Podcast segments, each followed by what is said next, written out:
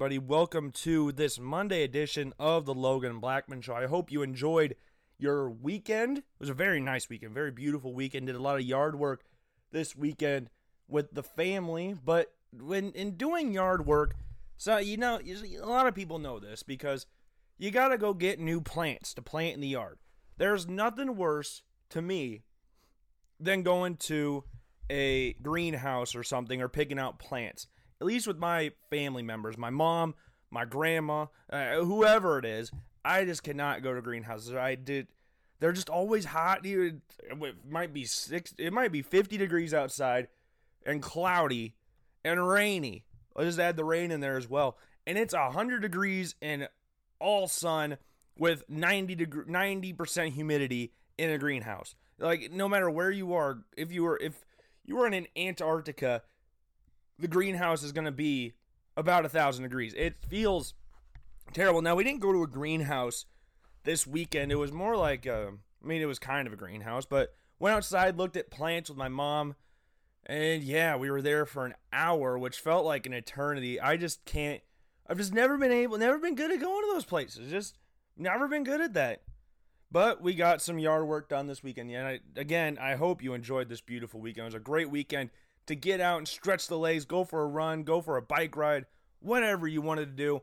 It was a beautiful weekend. And as far as today goes, uh, today can just go do its own thing. Today is not the a pretty day, especially just looking out of my basement window that I have right here next to my to my right.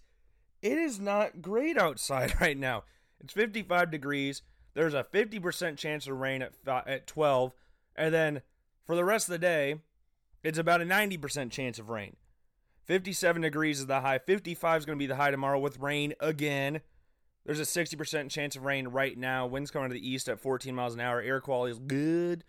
And it feels like 52 degrees. And if you're in Cedar Falls still, you're not dealing with this until tonight. But as of right now, if you're in Cedar Falls, it's just a cloudy day. But I went outside today with my mom and sister. They were getting the cushions off the deck, off the deck furniture, and it was a little chilly outside. I am pretty cold. my basement's cold enough as it is, but I am a lot colder than I usually am. I got my shorts on, I got a, sh- a long sleeve shirt on. I had a Zoom meeting that went seven minutes over, just going over what one person was doing for their plans after this year. We had to talk to one person. And it was after class. Okay, class, that's all we're going to do today. At like 10:52 and then we had 5 minutes of asking this kid what he's going to do after school. I don't care. I just want this meeting to be over. I didn't even want to come to this meeting today. I was kind of hoping for like those, you know, some of those teachers, like at the end of the semester, will be like, if you come, uh, attendance is not required for this class. It's the last class, especially for a Zoom meeting. It's the last class we're doing. And you show up and go, oh, extra credit for everybody who showed up today. Ooh. That's what I was hoping for. That did not happen. I just wasted 57 minutes of my life watching presentations people were giving about their interpersonal communication things. I didn't mind last Wednesday. So I wasn't really excited to just sit there and watch the rest of them on Friday and today. But we are done with that class. It's now 11:18 right now, so we've had a little bit time to to simmer down, but since it's a Zoom meeting, you can't really like unless you have the camera off, which in this class the camera is required to be on, you can't really say anything to yourself. Even if you muted, you can't talk to yourself. So I was covering my mouth saying like, "Come on, wrap this up, wrap this up, wrap this up, wrap this up." Like I was just ready to be done. I was not having a good time. I didn't want to be there. I didn't want to sit there.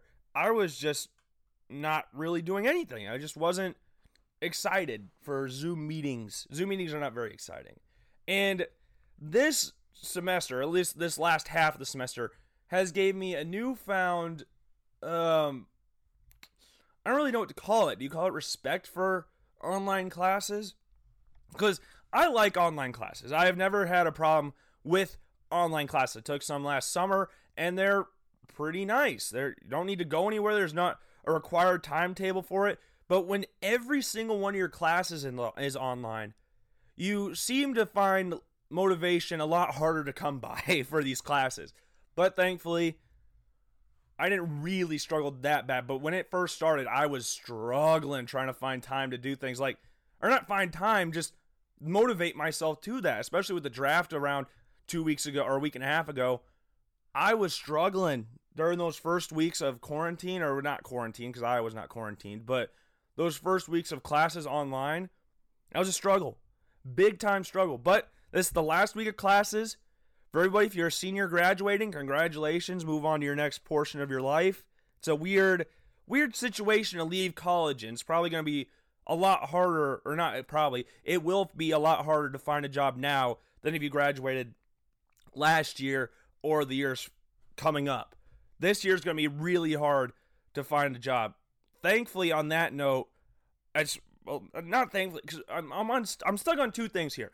I want to be done with school, but I'm also happy that I have a semester left because I the, hopefully things will start opening up and there'll be a better chance of people getting hired around the January mark, or if not in the summer of next year, around this time next year, maybe we start looking at situations like that where people start to get hired. But this year, this like summer is going to be hard to find a job. Thankfully, along with being in school for an extra semester, I can work for my dad. So I always got a job. That's what he's always told me. If the sports radio thing doesn't work out for whatever reason, you always got a job working for me. And I'm like, okay, I got a nice little safety net there.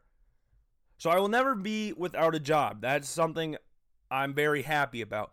Is it something I would like to work in for the rest of my life? Not at all. And he is well aware of that. He's made jokes about it my entire life. One of my first jobs was on a paving crew.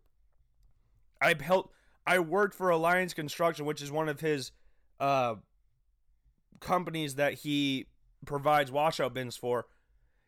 It was not fun. I was 15 years old working on a paving crew. So it was a little bit of a, yeah, I don't want to do this for the rest of my life. This is not really what I want to be doing. And I found that out rather quick. I would go to football practice in the morning because we did that uh, the pra- summer camp practice thing, and then go- drive down to wherever the job site was and go work for that for the rest of the day. And being as young as I was, I couldn't really do anything. All I did was pound pins into the ground. But again, I've always got a job, so I better make this stuff work. but if you are aware of what today is, not only is it the last day of some classes for a lot of you, like some classes for some people were done last week. For those smaller private universities, a lot of private universities were done last week. A lot of the more public universities are being done this week. But today, without focusing on school, we had to talk about school for a little bit because that was irking me a little bit. But it is May 4th, and you know what that means? May the 4th be with you. It's so weird to say that. May the 4th be with you. You sound like Samuel Jackson. You sound like Mace Windu talking. May the 4th be with you. Always. If what you have told me is true, you will have gained my trust. It's more like his Kingsman version. He doesn't really talk of the list, but his his King Samuel Jackson and Kingsman, he has the list. But just imagine that guy as Mace Windu, and then you'll get what I'm saying. But they last night they had some Star Wars episodes. I bet it was leading up to May 4th. So they had episode one on. They had episode two on right after that. I'm guessing three was on after that. Of course, I didn't watch those episodes because I was I was planning on watching The Last Dance, which I did. We'll get to that shortly. But happy May the 4th. I don't have my lightsabers here. So it's a little disappointing. They're all up at my house in Cedar Falls. So hopefully my roommates make some creative content with the lightsabers and my green screen that I have in my room. But happy May the 4th, everybody. And on the light again, on a lighter note, because it's not a great day looking out the windows. It's going to be rainy all day. So, just trying to keep the spirits up at least for this first part of the show. And sports, this was announced today, are starting to make a comeback. Slowly but surely, we are starting to get more and more live sports back. The Korean Baseball League will be airing less than 14 hours or less than 13 hours from right now. ESPN will be airing live baseball six days a week this week. So almost every day this week, we are going to have some sort of live sport. Whether it's, I don't care if it's the Korean Baseball League, it is live sports. We haven't had live sports in months. I think two and a half months it's been. Maybe a month and a half. I, my months might be off. Again, I'm not really good at months right now because every day just feels like the exact same day. There was something I saw on Twitter or Instagram. It was the days I know are yesterday, today, and tomorrow. I don't know what days those are, but I they are days. So that's how I'm going to remember this stuff. But we got some live sports coming up in the La Liga, the Spanish soccer league over in Spain. Obviously, Spain, the soccer league over in Spain would have been better to say, but Spanish soccer league just sounds cooler. Uh, they're starting training. Their training stuff is resuming this week. They are trying to get games in uh, sometime in June. Don't have an exact date pinpointed yet, but they are targeting June start times. So as we get more and more updates on this, sports are slowly, slowly starting to irk its way back into our lives, and that is beautiful. Love it. Getting so excited. Can't wait for baseball season to start. Football season, just please don't be affected by it. Please, football season, don't be affected by it. But that's it's just great. It's just great to see live sports is slowly but surely coming back. And while we don't have live sports right now, we do have Netflix, Hulu, YouTube, Spotify if you want to just jam out to music all day. You got all these different opportunities to do things without live sports. But if you want to catch some sports it wasn't live, I mean, it was live at some point, watch The Last Dance, which episodes 5 and 6 were aired last night on ESPN, and they were fantastic ones as always. And before we get into the uh, the what do they call it the the meat potatoes, I said that a lot last semester, but I haven't really said it a lot recently. Before we get into the whole Last Dance recap thing, I've been seeing this. Uh, it's kind of getting mixed results on Twitter of people not liking the timeline thing where they play a little bit in the 98 season then go back in time to like 84 or something like that. But some for the people that don't like it, shut up. this stuff's awesome because it gives you a further backstory of what happened. Like they were talking about the 98 season Jordan's putting on his first Air Jordans that he wore for his last game. His bleeding, his feet are bleeding. They're, they're old shoes. They're what 14 years old, so they're a little old. So they go you take you back, and then you got Jordan in the shoe deals. So that's what's so great about it. Because if you're just doing the 97 98 season, that would be an episode or two. This is going to be a 10 week thing. You got to go through the entire story of the Chicago Bulls leading up to the 99, 98, 9, eh, 97 98 season. That's the whole point of the documentary. It's not just about the 97 98 season, it's what built up or what led up to that moment in time, which is what makes it beautiful documentary. I love it. I love it. In episode five, as we said, with, or wait, was that, was that this one? Yeah, episode five. I had to make sure I had my notes for my episodes right here because episode five and six, I struggled to remember what episode six, like a lot of the stuff in episode six. Episode five was loaded with information. I loved episode five. It was loaded with everything you wanted, and we'll start off with this. It was the Kobe versus uh, Kobe versus MJ All Star Game. 19 year old Kobe Bryant versus a whatever age, 38 years old Michael Jordan. 36, I don't remember how old he was. Crazy stuff. And people are talking about Kobe like, oh, he's the next Michael Jordan. Michael talking in the locker room of this guy's going to make it a one-on-one game. He's going to target everybody. If you don't get if you don't get the rebound, that's the only way you're getting the ball. Which I thought was really fun. I'd force my way to get a rebound, otherwise I ain't touching the ball the entire game. It was crazy. And it made a lot of people on social media upset. It was a very sad thing to see because the start of the show was in memory of Kobe Bryant, which makes it really sad. And it's still hard to believe that actually happened.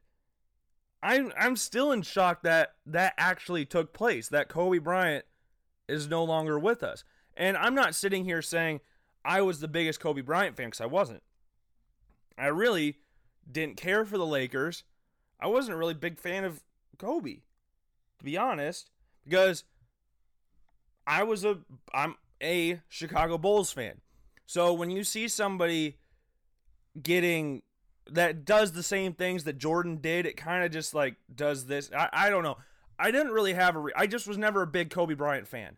I'll just say it like that. I just was never a big Kobe Bryant fan, but that doesn't make the situation let it's still an insanely sad situation and it takes you back like man all the things we did in middle school like with the Kobe fading back and shooting paper uh balled rolled up balls of paper into a trash can we did that for years or still it's probably doing it even more now than it was back then but it was still sad seeing in memory in memory of Kobe Bryant, loving memory of Kobe Bryant. It's like, man, whether you're a fan of Kobe Bryant or not, it's still extremely sad. And you cannot deny the greatness that Kobe possessed. And he's even said, everything that you see me do, I got it from him. And Kobe talking about Michael. Michael says that Kobe stole all of his moves in a joking matter. He says it all the time. And you see little Froby walking down the NBA All Star game, standing next to Michael Jordan. It's crazy. They were talking about Kobe Bryant at 19 the same way they talked about him when he left the league. Man's a problem. One of the greatest basketball players all time. My, next Michael Jordan is what people called him. And my dad said this my entire life. He is the closest thing to Michael Jordan our generation has. And that's not saying. I have to say this because there's going to be someone that takes this the wrong way. This never was saying that he's better than LeBron because he's not. But in regards to skill level, like same things that they do, the style in which they did it, the bald head, the fadeaways, the mid range game, the buzzer beaters. Because I saw last night, Michael Jordan has nine buzzer beater shots made throughout his career, postseason, regular season, which is the most of all time. Kobe Bryant and Joe Johnson have eight, which is second all time. So just the same, they did the exact same things. You there's side by side things of like they'll see Michael starting off something and then Kobe finishes it, or Kobe starts something, Michael finishes it. It's crazy. Kobe Bryant was awesome. Awesome back then. Awesome basketball player still. He was and always will be a legendary figure in the game of basketball. Number eight, I love Froby. Froby's awesome. I wore number eight in soccer, not because of Kobe Bryant, but number eight is just a sweet number. Number eight is sweet. Zach LaVine for the Chicago Bulls, my current favorite player in the league, wears number eight because of Kobe Bryant. He wore 14 in college, eight in the NBA. Daniel Jones, starting quarterback for the New York Giants, wears number eight because of Kobe. Because I think 17 was taken when he got to the Giants, so he just chose eight, and he said Kobe was the reason he chose it. You can look up the quote I don't know how serious it was, but he's like, I don't know, Kobe or something like that. He he said he chose number eight because of Kobe. Crazy stuff, crazy crazy stuff. He's not here anymore, but yeah, awesome scene seeing Kobe and Michael paired up for the first time in the All Star game in New York. Craziness, and with Kobe at that time, a lot of you know this, maybe maybe you don't, but Kobe when he started his career was an Adidas guy, and he got some of the ugliest shoes you'll ever see. Look at Kobe Bryant Adidas shoes. Those things are disgusting. They're not good shoes. They look like bricks.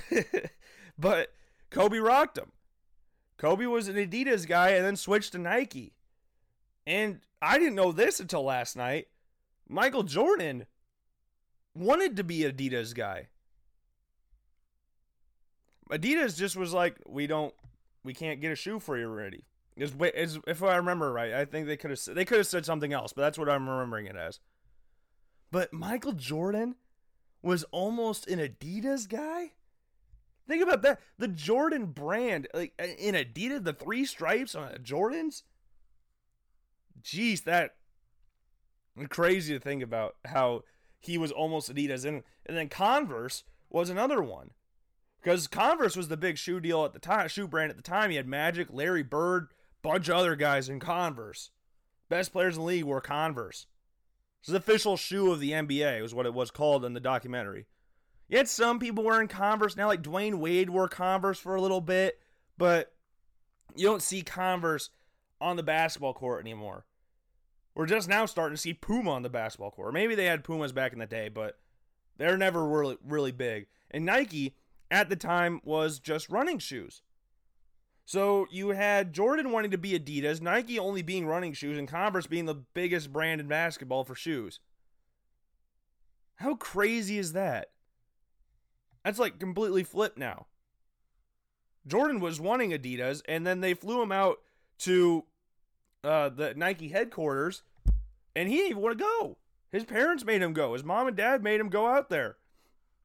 They welcomed him in and made him or had a huge contract offer. I can't remember the exact numbers, but his dad was like, "You'd be a fool to not take this kind of money. You'd be an idiot or stupid to not take this kind of money." So Jordan took it, and the biggest brand for an athlete ever exists now because of his parents making him go to sign that contract or go and at least talk to Nike. Then you have, of course, the Spike Lee commercials, all the Spike Lee movies with Jordans. Like Jordan, I cannot imagine that blew me away. That's one of the things that's kind of blown me out of the water when talking about Michael Jordan in this whole documentary. I did not, I cannot picture him in Adidas. I saw it on social media like the night before the the Last Dance premiered, but I was like, what? Why are we randomly posting this? I didn't really get the context behind it, but now I do. Jordan and Adidas just feels wrong in so many different ways. And it's like the same thing with Kobe. Like thinking of Kobe and Adidas, and he actually signed for Adidas, but that's still weird to think about. Froby had the fro, he had the Adidas shoes, and then he switched his number to 24 and went bald and got the Nikes. And Kobe's Nike shoes are some of the most worn basketball shoes of all time. If you're playing basketball, a, a vast majority of people that might, might probably listen to this had a pair of Kobe's. My uncle, big basketball player, only has Kobe's. loves the low top shoes. Kobe had some legendary sneakers. And it's so weird to think about that he was Adidas and Michael was almost Adidas. He wanted to be Adidas. they told him no. Craziness. Craziness. And the parents changed his mind, made him go out there to Nike had signed that contract. If it weren't for mom and dad, Jordan would be Converse or Adidas right now. He would not be Nike. Again, he didn't want to be Nike. Craziness. Absolute craziness. The world would be so different without Jordan and Nike. Would Nike Nike wouldn't even be the same brand it is now without Jordan signing there. Like Nike would not have taken off that quickly in the basketball game without Jordan. So it's crazy to think about how this world could have changed. I'm wearing Nike shorts right now and a Nike shirt. Maybe we're looking at a different thing right now if he doesn't sign. Maybe that's a big like domino effect. If he didn't sign there, what's Nike like today? Are they just running shoes? Do they expand into other sports? I don't know. Maybe it's something big like that. Maybe. And as we move on through the documentary of episode 5, we have Jordan versus Clyde Drexler. Clyde Drexler of the Tr- Portland Trailblazers in the finals. And one the first thing I noticed of this was Clyde, you needed to just cut that hair off. Jordan gave up on the on the the hair and just went straight bald. Clyde was holding on to it for dear life, begging for it not to leave. But you didn't have the technology you have now, so his hair he should have just shaved it off. It wasn't a good look. I don't know who told Clyde it was a good look, but it wasn't. You should have just followed Jordan and just shaved the entire thing off. And Jordan went out and dominated. And Danny Ainge even said this when they started comparing Clyde Drexler to Michael Jordan. They knew he knew they were in trouble. Michael's not going to take that lightly. Michael's not going to want to get compared to somebody. And absolutely blew Clyde out of the water. And then a few weeks later, they had, or a week later, what was it, 10 days or something like that? They had the Olympics in Barcelona, or Barcelona. 92 Olympics. And that's where the dream team comes into play. And then obviously they talked about the greatest scrimmage of all time. That's been talked about for years. I've never seen the actual film from the scrimmage, but that's been talked about. That's like stuff of legend. You know how many times Magic Johnson's brought that up on like talk shows? The greatest scrimmage of all time that was never filmed and never released film until yesterday. And here was the 92 scrimmage teams. Here was the team set up. It was Jordan, Pippen, Larry Bird, Karl Malone, and Patrick Ewing. And then we had on the other team Magic, Chris Mullin, Christian Laettner, Charles Barkley, and David Robertson. Robinson. And Magic and Charles were the big forces on the other team. Scotty and Michael and Larry Bird, big reasons for the other team.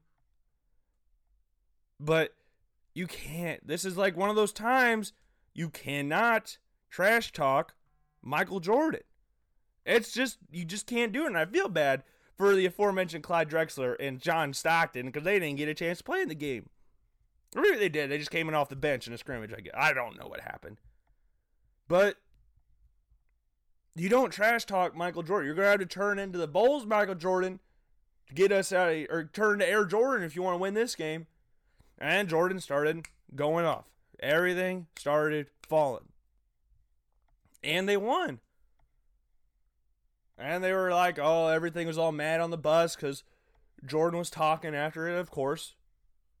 And then Charles Barkley, or Magic Pipe, so said, Charles, man, we should not have pissed this man off. And then the bus starts erupting with laughter. And they're like, we should do this. This is the best scrimmage ever. Know, we finally saw it.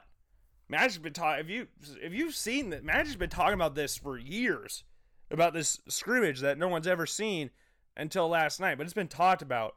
It's been the stuff of legends. But the Dream Team is the greatest formation or greatest collection of players on a single team in any sport ever. There is not a team that collectively you'll go up and down the roster and go, wow, that team is better. Out of the 12 players on the Dream Team roster, 11 of them are in the National Basketball Hall of Fame. The only one not is Christian Laettner. Duke's Christian Laettner. And this was obviously talked about last night because it got it's been brought up much like the scrimmage. It gets brought up a lot why Isiah Thomas was not on the team with Chuck Daly, head coach of the Detroit Pistons, was the head coach. You would expect at least one Pistons player to be in there, but no, there was none. You got David Roberts Robinson, Spurs. Barkley was the was he on the he was on the Sixers that time, I believe. Pippen Bulls, Jordan Bulls, Magic Lakers, Laettner Duke, eventually Timberwolves, Ewing Knicks, Bird Celtics, Drexler Trailblazers, Karl Malone, John Stockton Jazz, Chris Mullin Warriors. Like you had all of these players, and you didn't have a single Pistons player on there. A single Pistons player was, wasn't there was none on that team. Charles was on the Phoenix Suns, so he was on the Phoenix Suns by this time. I got the another page loaded up. Not a single Pistons player with the Pistons coach as the head coach. And this has been much talked about throughout history why Isiah Thomas was not on the team. It was obviously just pinpointed on Michael Jordan not liking him. But if you look at NBA history, Isiah Thomas is not very well liked in the world of basketball. Nobody really likes Isiah Thomas. No matter if you're a fan or a player, you just don't like Isiah Thomas. He played for the Pistons. He was a little slimy little guy. And he's one of the greatest point guards of all time, but no one really puts him up there because no one really likes him. and he wasn't put on the dream team. You had John Stockton and Magic Johnson taking up the point guard spots. Now, again, this is the type of team you had here. John Stockton and Magic Johnson are the two top two assisting point guards of all time. So it's not like he got left out for some scrub, like, or not a scrub, but like a Dennis Johnson or something. That's not saying Dennis Johnson's a scrub. Dennis Johnson was a great player, but it's not like he got left out for him or Ron Harper or something like that. No, he got left out for two Hall of Fame point guards, so it's not like you can look at it and go, man, Isiah got screwed out of this team. Now he might have, but these are good players that got put in this team too. So it's not like it's just a bunch of random players. Like there's no Miles Pl- Mason Plumlee's making this team, or Brook Lopez is making. Like, there. this is all 11 Hall of Famers out of 12. Christian Laettner, college player at the time, didn't really do anything in the NBA to any real note. Got drafted by the Timberwolves, third overall in 1992, so that year. And yeah, he averaged 12 points a game, 13 points a game in his NBA career. Was very good at the start, and then kind of tallied off at the end. But yeah, he had success in the NBA. It's not saying he was a bad NBA player, but he's not a Hall of Famer. He's a college basketball Hall of Famer, but not an NBA Hall of Famer, National Basketball Association Hall of Famer. So, with that being said, and like I said, the Dream Team to me is the greatest collection of players ever in NBA in Olympic history. But there's another team that gets talked about a lot, and they go like, "Oh, who could have won this game? Who would have won out of these teams?" And that is the Redeem team, which is the 2008 Olympics team, the United States Olympics team, which featured the likes of LeBron James, Dwyane Wade, Kobe Bryant, um, in form Dwight Howard. So you had all these players. And if you're looking at the rosters of the Redeem team and the Dream team, you cannot honestly look at the rosters and go, yeah, the Redeem team would beat the Dream team. You just can't do that. What, Carlos Boozer? No. Deron Williams? Michael Redd. Michael Redd was good. He just got hurt all the time, but Michael Redd's not going to do anything against them. That time, Dwight Howard could have done some stuff. Same with Chris Bosh, Chris Paul. Tyshawn Taylor, no, he's not going to do anything. He's going to play defense. That's about it. You go up and down the dream team, right? You got 11 Hall of Famers in that team. You've got one, two, three, four, five, six, maybe seven Hall of Famers on this roster. Because Boozer's not a Hall of Famer, Deron Williams not a Hall of Famer, Michael Redd's not a Hall of Famer, Tayshaun Prince not a Hall of Famer. And then the maybes, like, you got some maybes in there. But there's 11 Hall of Famers. So with this, I just thought it'd be fun because these two teams get compared to all the time. And there's no way the Dream Team at that time, I bet this team could beat the Dream Team now because the Dream Team all in their 50s. I bet, except for Christian Laettner. I think he's in his he's in his 40s, late 40s probably. But there's no way the Redeem team would beat the Dream Team. If you put the 92 team and the 2008 team and played them together at their at their ages here, the dream team would walk away with it. No contest. No contest. I don't know who they're going to stop. I mean, LeBron and Melo and Kobe would be the main sources of offense there. Dwyane Wade obviously there as well, but Dwyane Wade came off the bench in this team because of Kobe. It'd be a good game until probably the fourth quarter, and then the Dream Team would start pulling away. I bet they would win by like 15 points or something. Maybe just 10. Maybe we'll just give them 10. That'll be a double digit win for the Dream Team. But I thought it'd be fun today. Since I knew they were going to talk about the Dream Team last night, and Kobe was going to be in the documentary, they're going to talk about him a little bit. I thought it'd be fun to make a combination team of the Dream Team and the Redeem Team. Call it the Redream team. Yes, the Redream team. And so, what we're going to do here, we're going to make a starting lineup and fill out the rest of the bench of people from these two legendary squads. Both teams walked away with gold medals this year. Uh, in the Summer Olympics, was a two, Redeem team was the 2008 Olympics. Dream team was the 92 Olympics. Both walked away with gold medals. But which team would win? If you look at the point differential for the Dream Team, they won their first game by 79, then 44, then 60, then 41, then 38, then 47. Like, that's the Tournament of America's one. You go to the Olympics, 68, 33, 43, 44, 41, 38, 51, and 32 in the gold medal game crazy, absolutely craziness coming in from the Dream Team in that one. Just a crazy, crazy dominant team. But let's combine these two teams. So this is we're going off the gold. They're starting lineups from the gold medal game because obviously, if you look at the Dream Team, Michael Jordan was the only person that started every game, and then the rest of them started at least four, or at least three, at least three. So you had Scottie starting three, like uh, Charles Barkley four, Magic five. So you got all these players that started different games, but we're gonna go with just the gold medal games. So for the Dream Team against Croatia in the gold medal game, the starting lineup consists of Magic Johnson, Michael Jordan, Scottie Pippen, Charles Barkley, and David Robinson. And then you go to the Dream, the Redeem Team, the 2008 roster. You had Jason Kidd. This is their game against Spain in the 2008 gold medal game. Jason Kidd, Kobe Bryant, LeBron James, Carmelo Anthony, and Dwight Howard. And I know a lot of you might be sitting there going, well, Logan, why isn't LeBron playing the four? Well, at the time, LeBron was listed as a guard forward. So, yeah, he's playing the four. He's playing the three spot, and Melo's playing the four. But that's a solid line. Dwight Howard at center. I don't know if I said that or not. But that was your starting lineups for those two games. The point guards for each team were both the oldest players on the roster. Magic Johnson was 32. Jason Kidd was 35. So, with that being said, head coach was Mike Krzyzewski, Duke head coach. So, let's go over. Those were the starting lineups.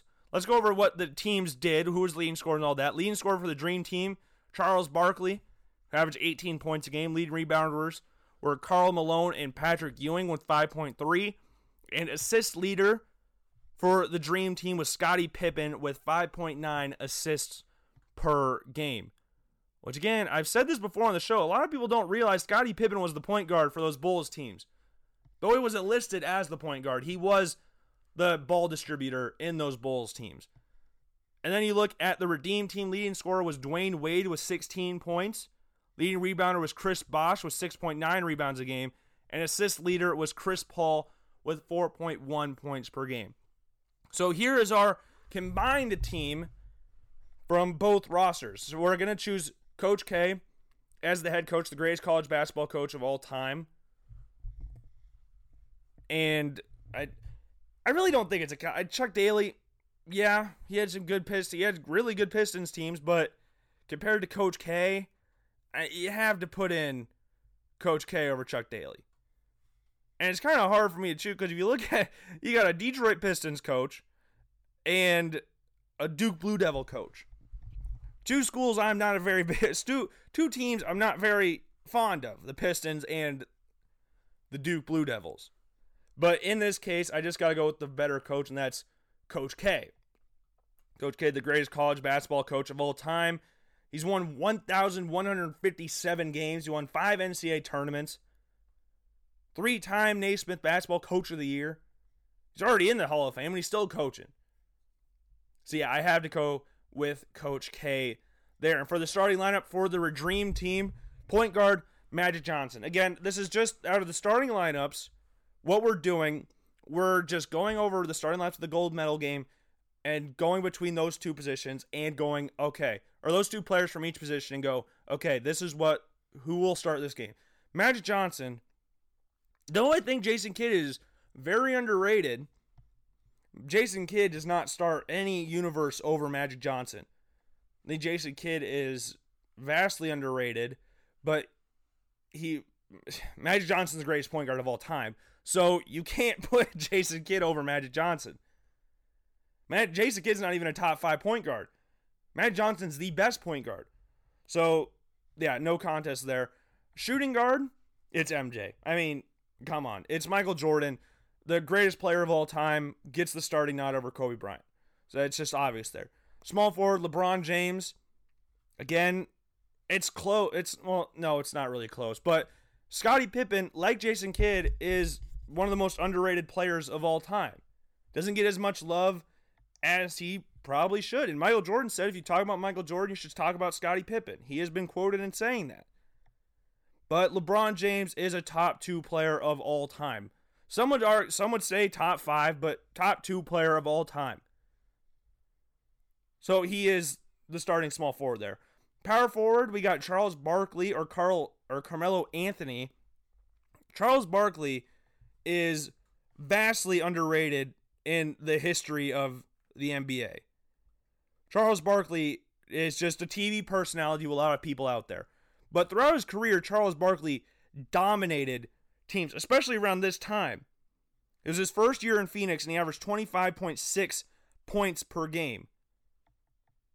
He averaged 12.2 rebounds per game and an average career high 5.1 assists per game. For his career, he averaged 22 points, 11.7 rebounds per game. He averaged 14.6 rebounds a game and 23 points in 86 87. 28 points was career high in 87 88.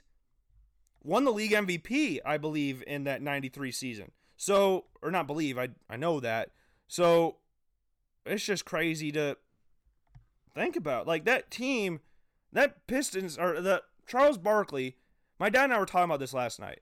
He just gets widely viewed as a TV personality now.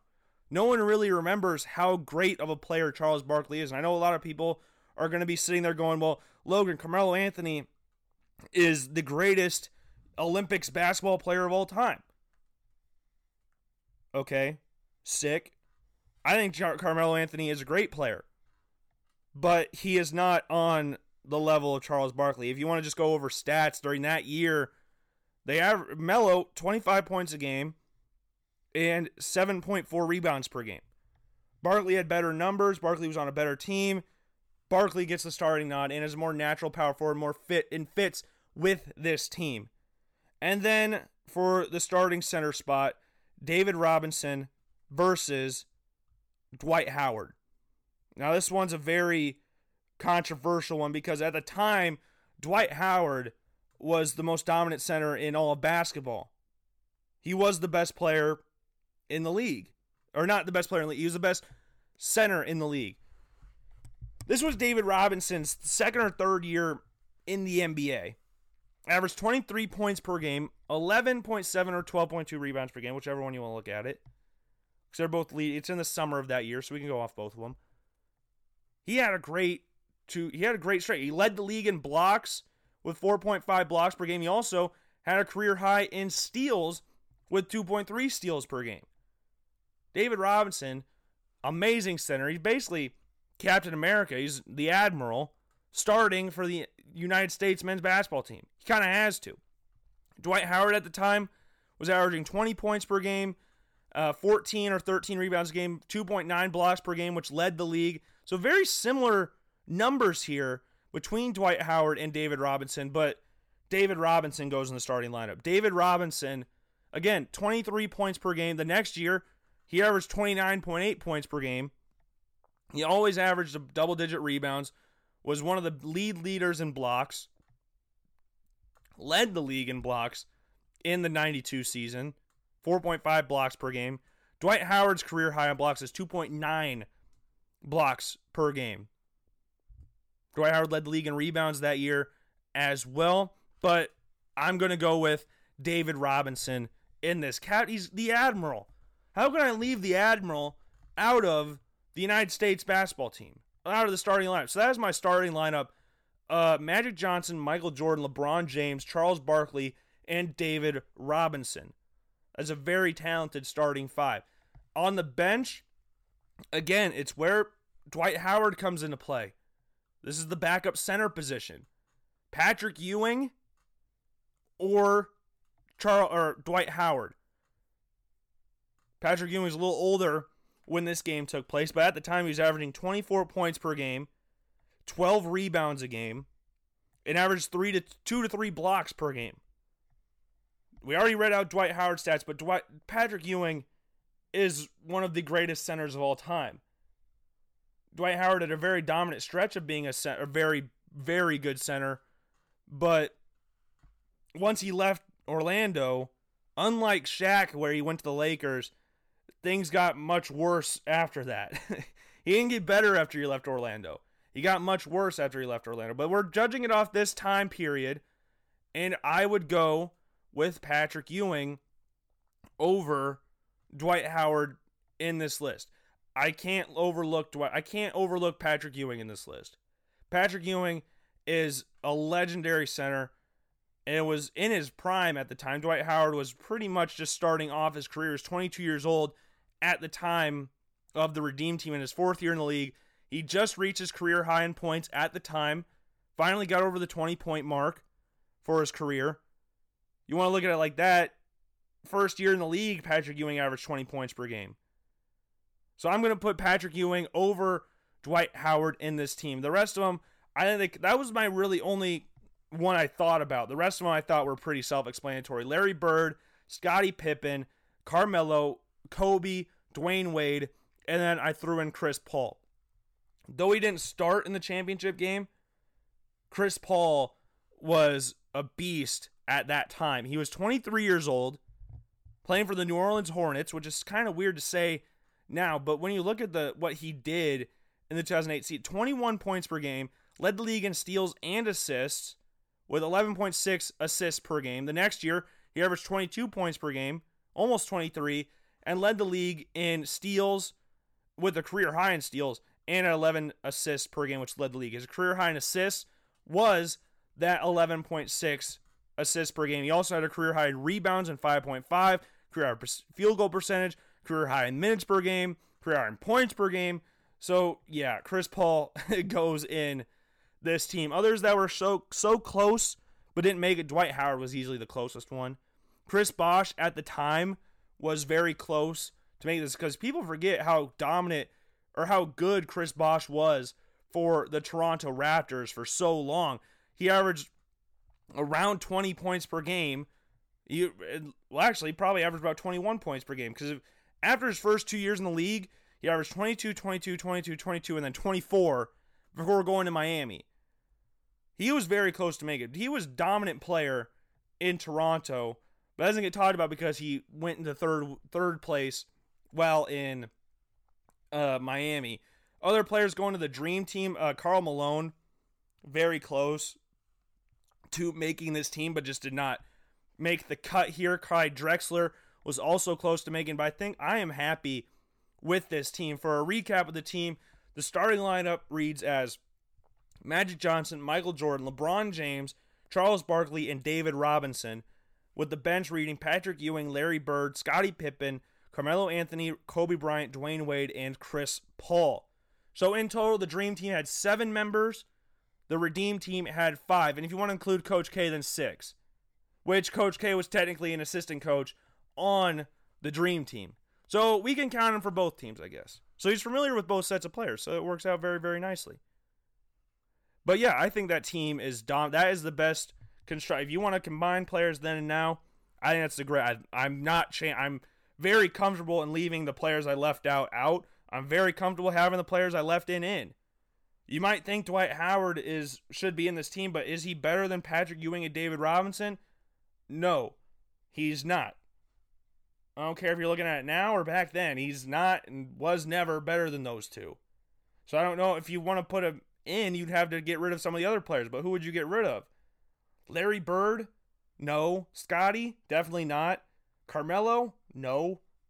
At that time, Melo was the face of the Olympic basketball team, but I couldn't throw him in over Charles Barkley. Kobe? Definitely not. Wade? Definitely not. Chris Paul? He was the only, the last roster spot was really the only spot I thought about, but even then, Chris Paul was too dominant not to go in this team. The starting lineup, no, I'm not putting him in over everybody, anybody. I am very comfortable with that team, and I think that team would dominate in any era and win all the gold medals and have a bigger margin of victory than the Dream Team did, and they had the most insane points or uh, point differential of all time. Crazy. That's the Redream Team, as we are calling it here. And before we take our quick break, I do want to talk about a little bit about episode six.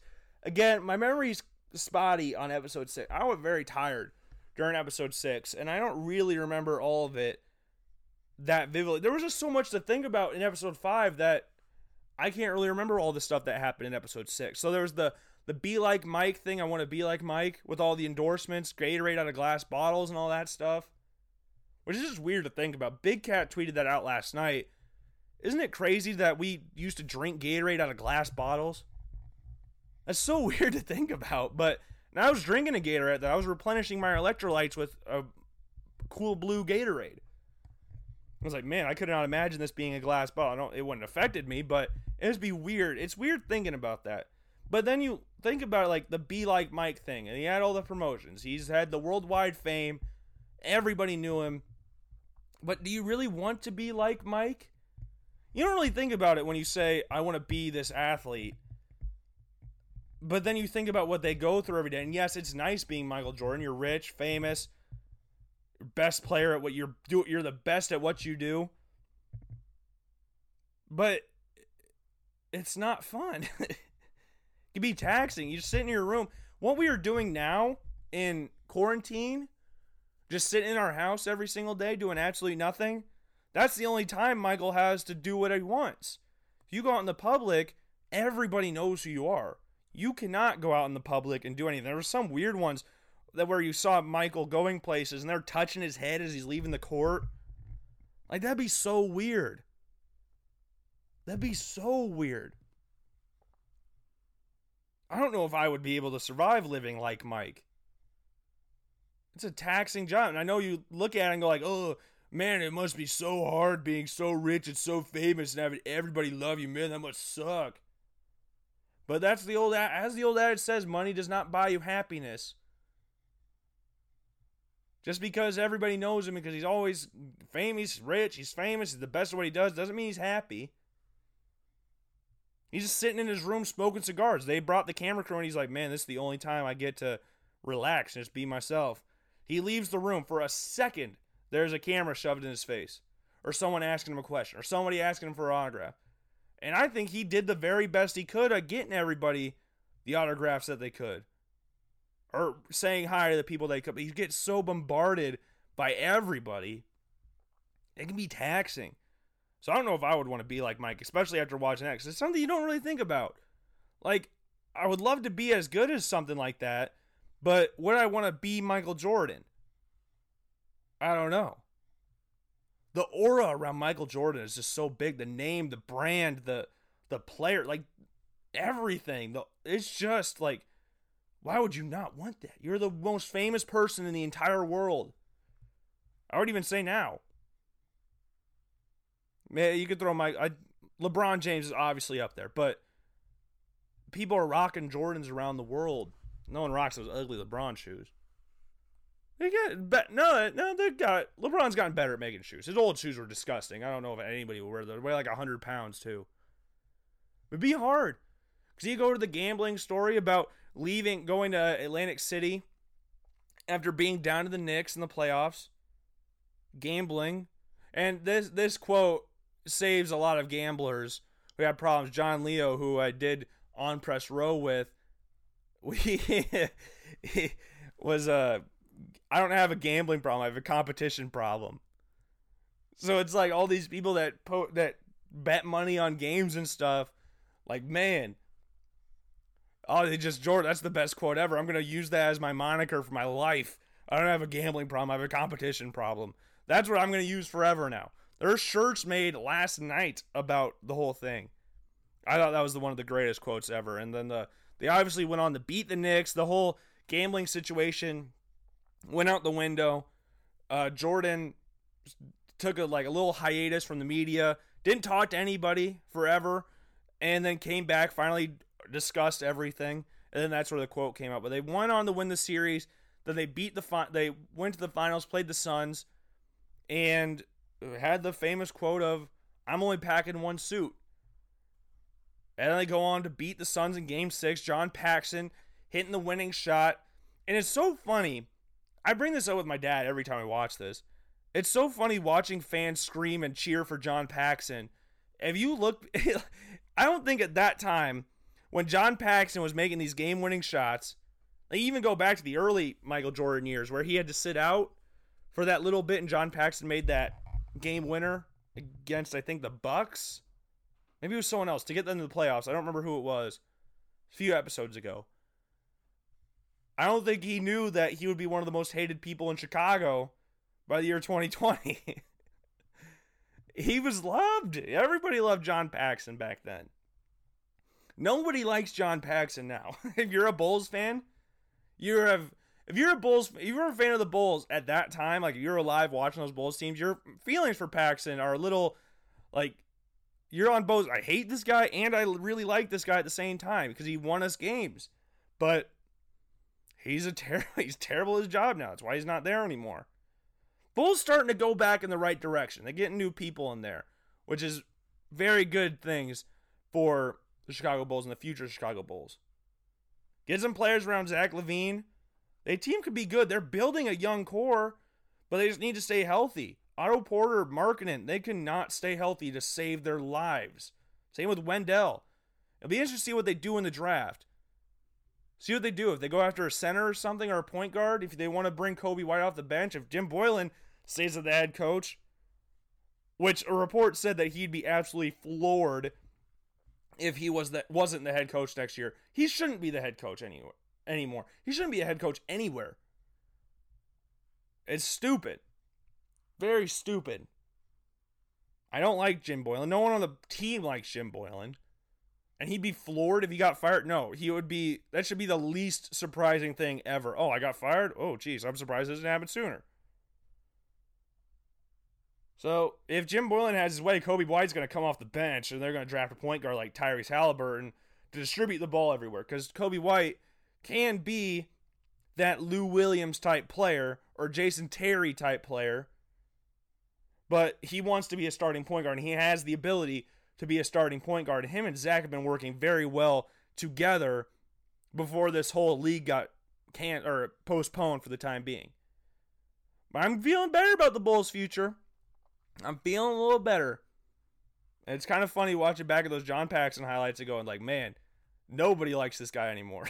he nobody likes John Paxson. Who likes John Paxson now? I loved I don't even know if John Paxson likes John Paxson. But man, just a crazy time. Just a crazy, crazy time. But so that was with that being said, we're gonna take a quick break here on the Logan Blackman Show here on the Basement Podcast. We'll come back and we got some NFL stuff to talk about. We got quarterbacks signing in new places. Uh, we're gonna rank the top five backups, backup quarterbacks in the NFL, and we've got some sad news as well regarding one of the greatest NFL coaches of all time. So stay tuned for the after this short little break. We'll be back with more Logan Blackman show right after this. All right, everybody, and welcome back to this Monday edition of the Logan Blackman Show here on the Basement Podcast. If you were listening to the last hour, just a little brief little recap. We recapped, recap, recap, recapped the Last Dance documentary. Episodes five and six were last night, so we went over that. And in episode five, they talked about the Dream Team and had some Kobe Bryant footage in there as well. So we combined the teams to make a redeem a dream team. The Dream Team plus the Redeem Team together make the Dream Team, and we put a whole team together. If you just somehow fast forward till now and hit perfectly at this spot, also went over episode six, not as in depthly as episode five, but that's all we've pretty much gone over. And Korean baseball is coming back. Sorry about that. Is coming back this week. Games will be aired live on ESPN. Six days of baseball, live sports, which we haven't had in a very long time. And I am proud to announce that I am announcing my affiliations for, imaginary drum roll, please, the Doosan Bears. They'll be taking deuces on the competition. My good friends Noah and Spencer. Noah has gone with the LG Twins, which share a stadium with my beloved Doosan Bears. So we will find this. We will see who is the real king of the Jamsil Baseball Stadium in Seoul. So we will see how that one goes. And Spencer went with the NC Dinos, and Spencer's given some really good. We got some good beef going back and forth between the three of us with Spencer going, Welcome to Jurassic Park, check in time now, check out time never. Watch out for the dinos. So it's a good one. That's a good one. I, I like that. But then I hit him with a freaking Care Bear stare, and we're just going to kill all these teams. And the Doosan Bears are playing the rival twins tomorrow night, or I guess t- today, t- tomorrow, mor- tomorrow morning. It's at n- mid- midnight tonight. So tomorrow, they play tomorrow? But that game will be on ESPN, I believe. I'm just looking at the time right now, but games will also be played on Wednesday and Thursday. 4:30 a.m. are the games on Wednesday and Thursday. I fully expect the Bears to take care of the LG Twins who completely sold their souls. Get it? Because they play in Seoul and sold their souls and went with a sponsor. You look at teams like the Kia Tigers, the LG Twins, the Samsung Lions, and maybe some other ones there too. But Uh, the NC Dinos, maybe they're all brands, and I just I'm just completely unaware. But man, Doosan is going to take the crown this year. And I did not know this until now. Doosan won the league last year. So we are already going in with the the the target on our backs, but we we expect that. We want the target on our backs. We embrace the target on our backs. And before we move into the next talking point of the show, I wanted to bring this up. This was happened yesterday. News on today and yesterday. Uh, nine years ago, yesterday, Derrick Rose was named the youngest MVP in league history. 22 year old Derrick Rose from Chicago led the Bulls to a 62 and 20 record in his MVP season before we lost to the Miami Heat in the Eastern Conference Finals. In that season, Derrick Rose averaged 25 points a game, 7.7 assists, and 4.1 rebounds per game. It's most games he ever played in a season. Started all 80 or started started every game but one. Started 81 games in the season. Had a career high in minutes per game and assists and re- or rebounds and steals per game as well. The only time he's had above a steal a game. He also shot 85% from the free throw line, which was a very good number. Derrick Rose in that season, if you were a young Bulls fan, you loved that team. You w- that team should have won something. They won the first game against the Heat, and then Erik Spoelstra threw LeBron on Derrick Rose, and it was just over from there. You look at the team. This this team was awesome. Yeah, Derrick Rose. Well, I shouldn't say the team was awesome. They had a very average team led by Derrick Rose. Derrick Rose was a spearhead of the team. Then you had the starting lineup consisted of Keith Bogans, started every single game that year. He is what Tom Thibodeau wants in a basketball player gritty, good defensive player. Not going to do anything flashy, but good defensive player. Luol Deng was clearly the number two option scoring wise on this team. You also had Carlos Boozer and Joakim Noah rounding out the starting five off the bench. Kyle Korver, Ronnie Brewer, Taj Gibson were all on the team. CJ Watson was the backup point guard to Derrick Rose. But yeah, you had some good players. Kurt Thomas would play every once in a while. He would start when Joakim Noah was out injured. So they would go from a, a pretty big center to a, a pretty shorter, a shorter center in Kurt Thomas. Omer Asik also was a big factor in those Bulls teams coming off the bench, giving a little something else on the team. This team was just so awesome. If you were a Bulls fan at that time, this was just a great time to be alive. 15 and 1 in the division. Granted, the Central Division was the weakest division in all basketball for this time period. So the Bulls just took advantage of that, got the number 1 seed in the playoffs, went 62 and 20. The Miami Heat went 58 and 24. That year, the Cleveland Cavaliers came last in the last in the conference at 19 and 63, pretty much flipped of the Bulls' record. But it was just a fantastic game. Keith Bogans, Luol Deng started every single game that season. As I said, Derrick Rose missed one game that year. Kyle Korver played every single game that year with 82 games played. Ronnie Brewer played 81 games. Omer Asik had 82 games played. Joakim Noah played only 48 games that season. It's kind of weird to think about, but Omer Asik was pretty much like him and Kurt Thomas kind of rotated that last center spot. But every time Joakim Noah got hurt, it was Kurt Thomas going into the game. It wasn't uh, like if they were needing a start, it was Kurt Thomas. If Joakim Noah was healthy that year, the entire year, I feel like they could have been one of the best team. Like they would have won a fine. They would have won a championship. This team deserved a championship, and it makes me upset that they did not win a championship that year. But it's LeBron James, Dwyane Wade, Chris Bosh throwing LeBron James on Derrick Rose completely shut him out, and it was just over after that. And speaking of LeBron James, it is the nine year anniversary of when LeBron James won his first league MVP. 28 points, 7 assists, 7 rebounds per game for those Cleveland Cavaliers. Well, they rocked those disgusting Cavaliers, or those like maroon, like the the ones with the big stripe down the side. Those things were so gross. When they had those blue ones, man, those were, ugh, those are some bad uniforms. Cavs got some decent uniforms now, but those uniforms were gross. It was like the transition from the the Brad Daugherty, uh, Mark Price team into the LeBron James era, and then into the Kyrie Irving era, and then back to the LeBron James era. Now we are in, I believe, what we would consider the Collin Sexton era for the Cleveland Cavaliers. So we go through the different uniforms at just different times the team changed identities there. But yeah, big day, big couple days for former MVPs Derrick Rose and LeBron James. 11 years ago, Derrick Rose won the MVP. That is crazy to think about. That is absolutely crazy to think about.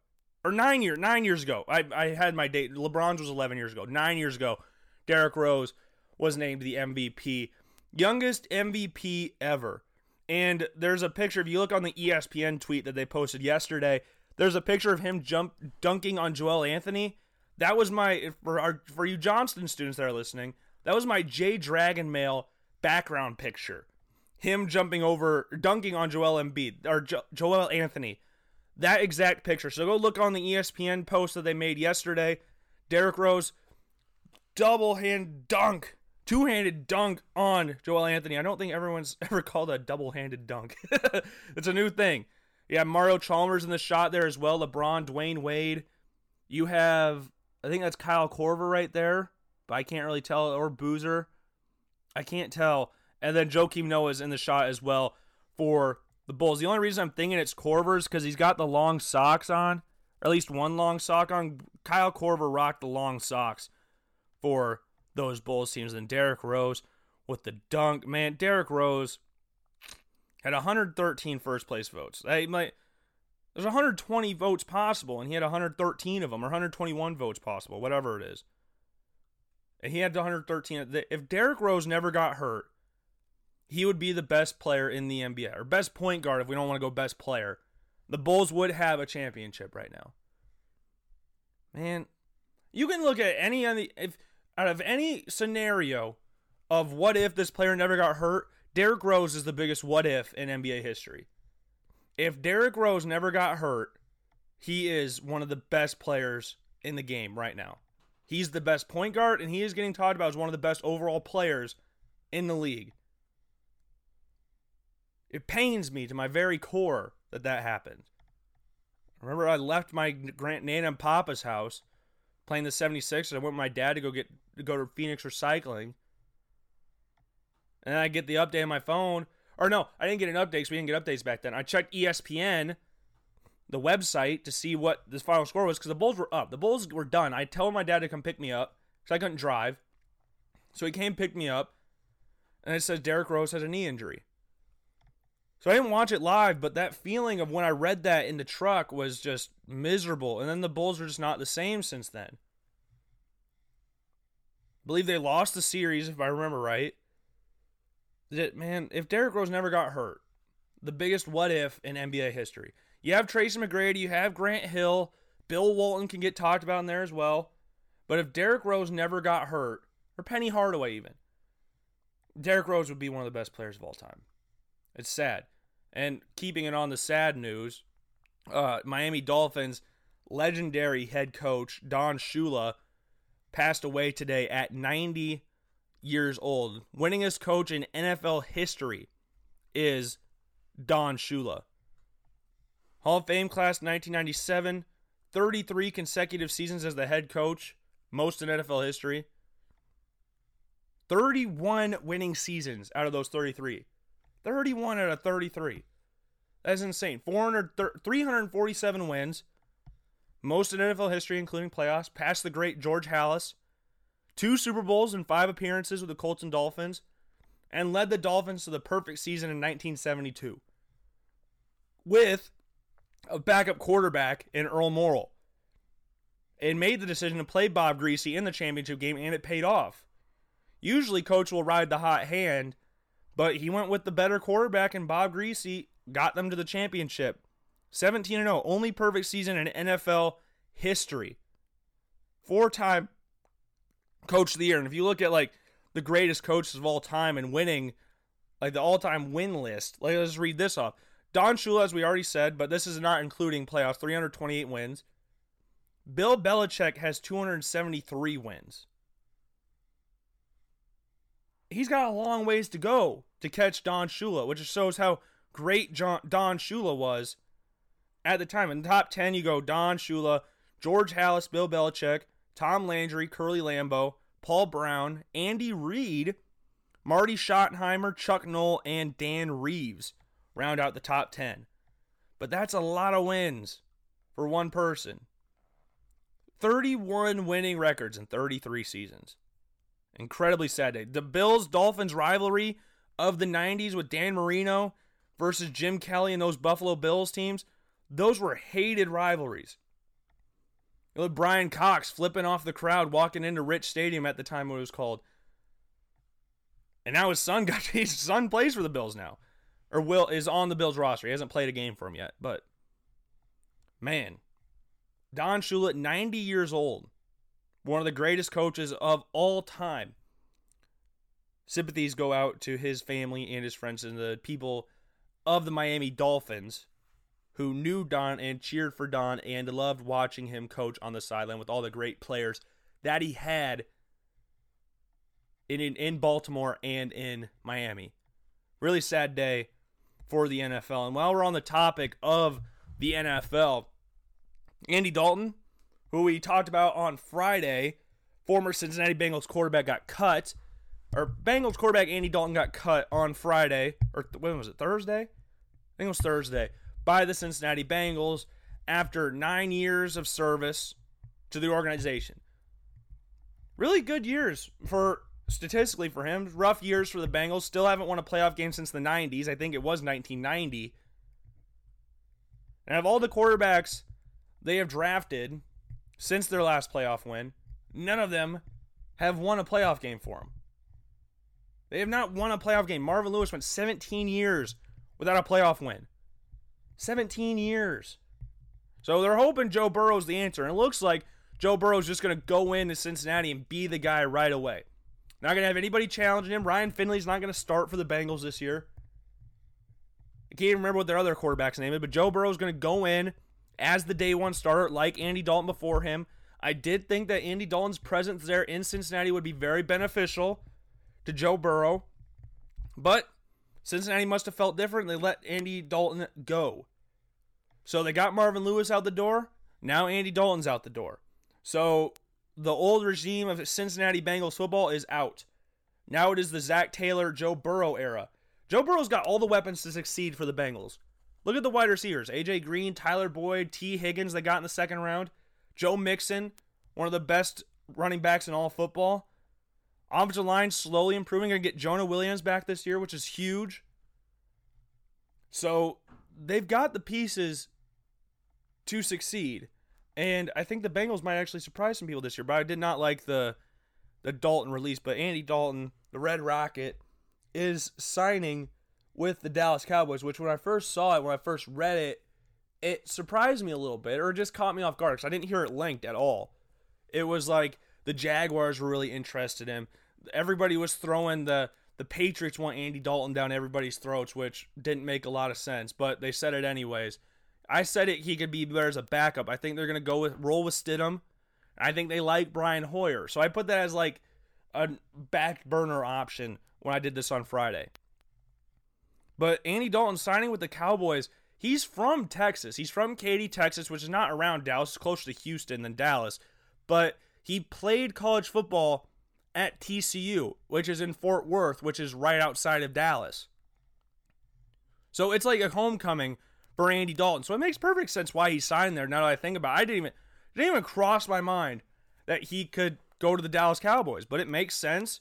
Serves as a backup quarterback to Doc, Dak Prescott and gives him a valuable option there behind Dak. If Dak gets hurt or something, I would have more faith in Andy Dalton if I'm a Cowboys fan than I would in Cooper Rush. Cowboys let go of Cooper Rush today to make way for Andy Dalton.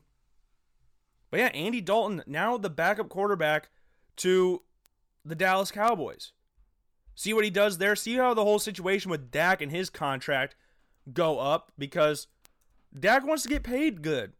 I don't know if the Cowboys really want that. We could have another Kirk Cousins situation here where they just keep, uh, what do you call it? Just keep egging him on, like just keep giving him franchise tags, but don't actually do anything with it. Andy Dalton signed a one year deal work up the $7 million, including a $3 million guaranteed signing bonus with the Dallas Cowboys. There's 3 million guaranteed, not signing bonus, but you know what I'm saying.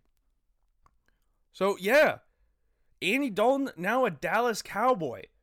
Interesting. I did not see that at the time. I really didn't picture, I didn't even think about it, but looking at it, makes perfect sense. From Texas, played at TCU, now he's the quarterback for the Dallas Cowboys. And his offensive coordinator, who is my favorite college quarterback of all time outside of Iowa quarterbacks, is Kellen Moore. I loved watching Kellen Moore at Boise State. If you don't, if you haven't watched any Kellen Moore, if you didn't watch Kellen Moore play for Boise State during those times, go and watch some highlights of Kellen Moore.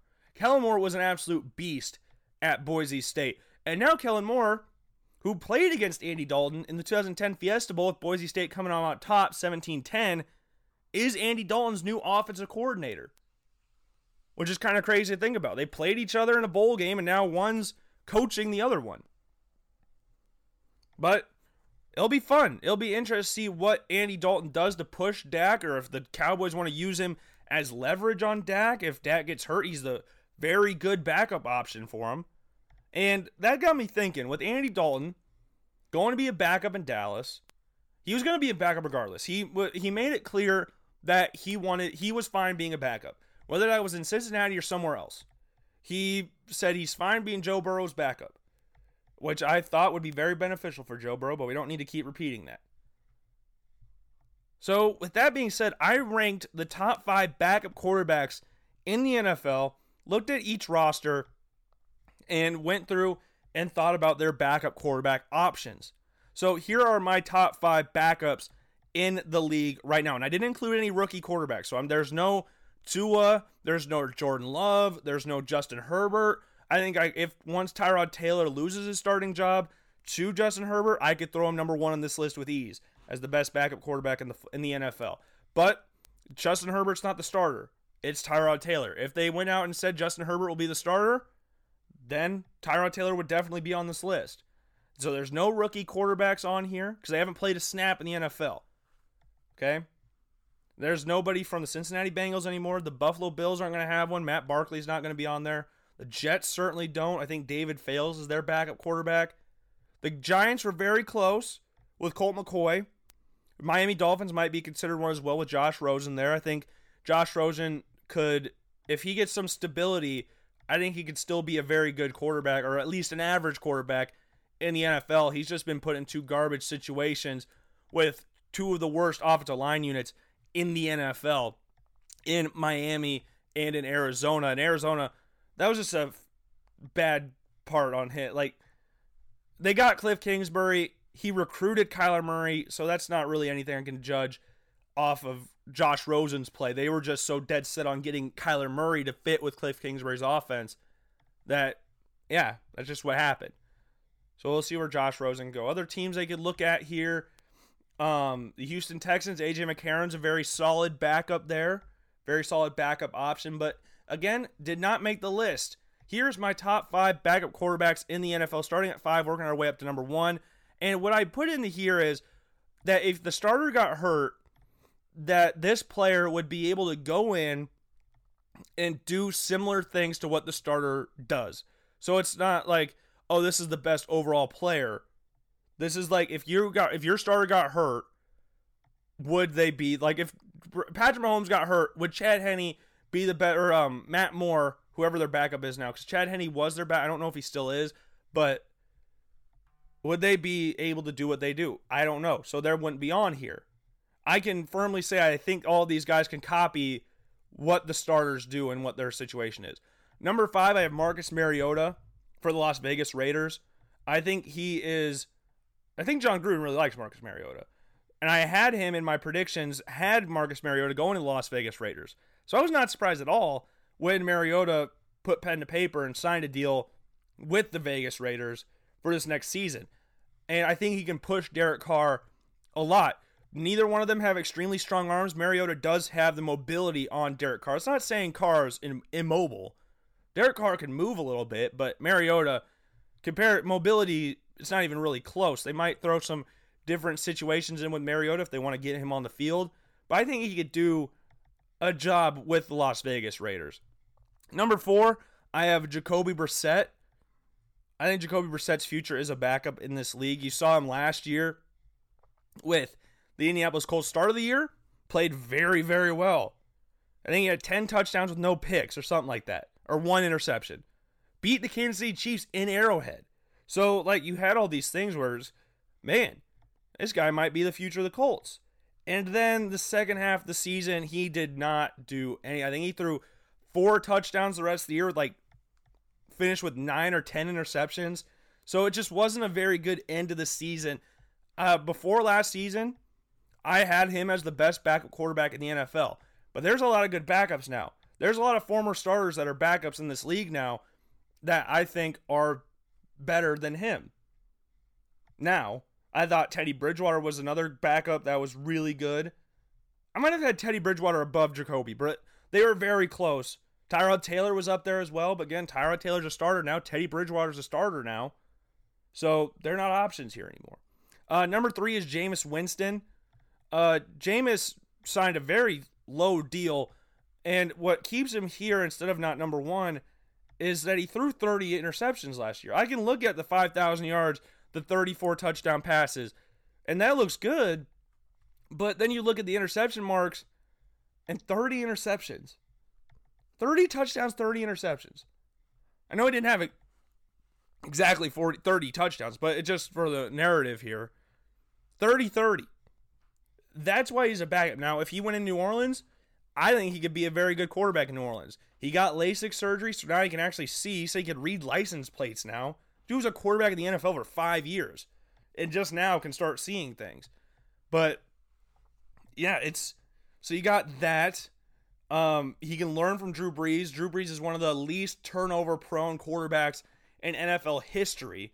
Him and Aaron Rodgers are like they're not going to turn the ball over or not put the ball in any bad situations or bad places for their teams, put their teams in bad situations. I think he could be the perfect quarterback for Jameis to learn from, especially with the weapons that they have in New Orleans now. Not as good as the wide receivers out wide for the Buccaneers and Chris Godwin and Mike Evans, who are which are the the Buccaneers are the only team that I can think of off the top of my head that you can put two receivers in the top 10 in the NFL currently. Out of the team, I think those are two players you could put in the top 10 wide receivers in the league. I don't think there's any other team you could do that. Because you got like DeAndre Hopkins for Arizona, Michael Thomas, Julio. Then you got Mike Evans, Chris Godwin. This isn't in any order. Um, who else am I forgetting here? I think you could could have done that with the pair in Minnesota, but Stefon Diggs is gone now. But there's a bunch of widers. I think those are the only two you could throw a team in the top ten. But Mike Mike Thomas, Manuel Sanders, Jared Cook, Alvin Kamara, one of the best pass catching backs in the NFL right up there with Christian McCaffrey. He's below McCaffrey, but he's right up there. That can definitely turn your turnover numbers down. The Saints O line is much better than Tampa Bay's. If J- and Jameis will fit with what Sean Payton wants to do in his offense. So Jameis could be very, very good for New Orleans. I think he could substitute very nicely for Brees if Brees goes down hurt again. I think he'd be very good in New Orleans. But number two, I have Andy Dalton. Uh, Dalton is less turnover prone than Jameis Winston. I'm they're basically I could flip Jameis Winston and Andy Dalton like that, and I won't even think twice about it. Like it's they're very close in regards of what they could do on the football field. I think Jameis Winston has way more talent than Andy Dalton, but the turnovers thing is the huge thing. 30 interceptions last year. Jameis Winston never went to a playoff game, if my memory serves me right. Andy Dalton at least got there. Andy Dalton's not bad. Andy Dalton is just an average quarterback, but he's not going to turn it over, and I'd feel more comfortable with. Well, it's it's close. Him and Winston are very very close in regards to which one of them's the second or third best backup in the league, and the best backup in the league.